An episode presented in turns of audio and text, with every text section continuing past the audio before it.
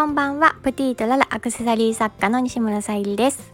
この番組はプティートララの作品の魅力と夢に向かって歩んでいく過程を記録していきます。はい、今日は2時半ぐらいからプティートララの時間の日でした。帰り目が疲れちゃっててもともと目が悪くてコンタクトしてるんですけどそれでも夜運転してて見にくかったので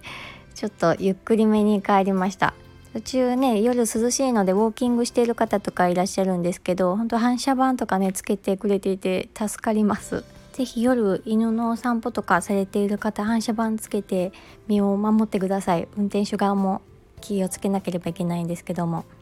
お願いいたします、はい、今日は私の葛藤その2っていうことで、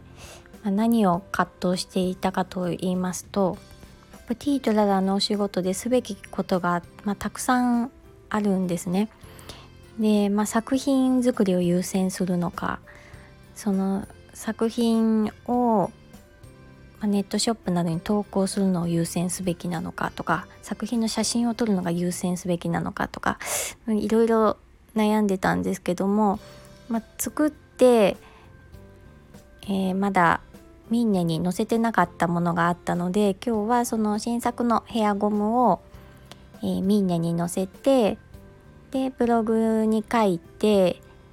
でまあインスタはこれからかな。ストーリーズには載せたんですけどもあのそうですねシェアをしていきたいと思います。ツイッターにはシェアさせていただきました。で今日の朝ある程度何をしたいかっていうことを書き出して優先順位を決めてたんですけどまあその優先順位を決めたとしてもその通りに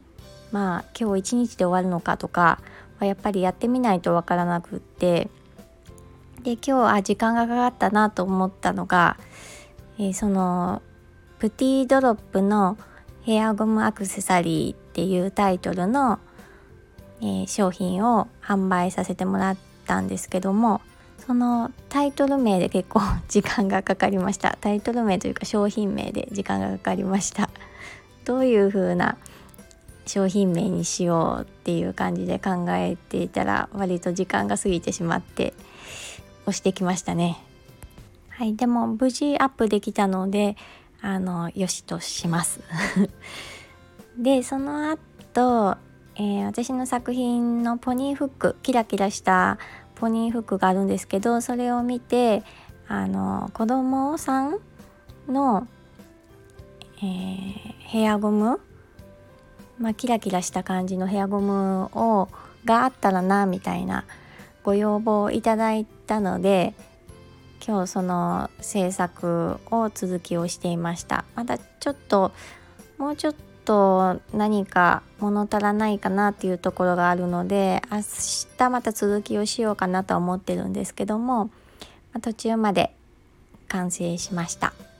まあ、いろいろ作りたいものは思い浮かんでるんですけどもそれよりも時間が過ぎ去るのが早すぎてなかなか追いついてないのが現状です。それがまあちょっと私の葛藤ですね。また今度プティトララの仕事内容どういうことをしているのかなっていうのも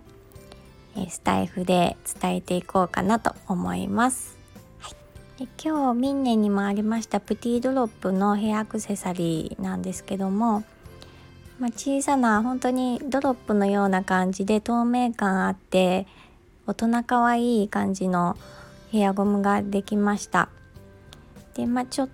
まあ忙しい毎日の中でもちょっとしたときめきを大切にしてもらいたいっていう思いも込めて作りましたので是非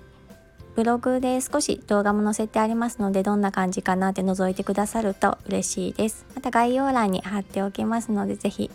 見ていただけると幸いです。今日も聞いてくださりありがとうございました。プティとララアクセサリー作家さゆりでした。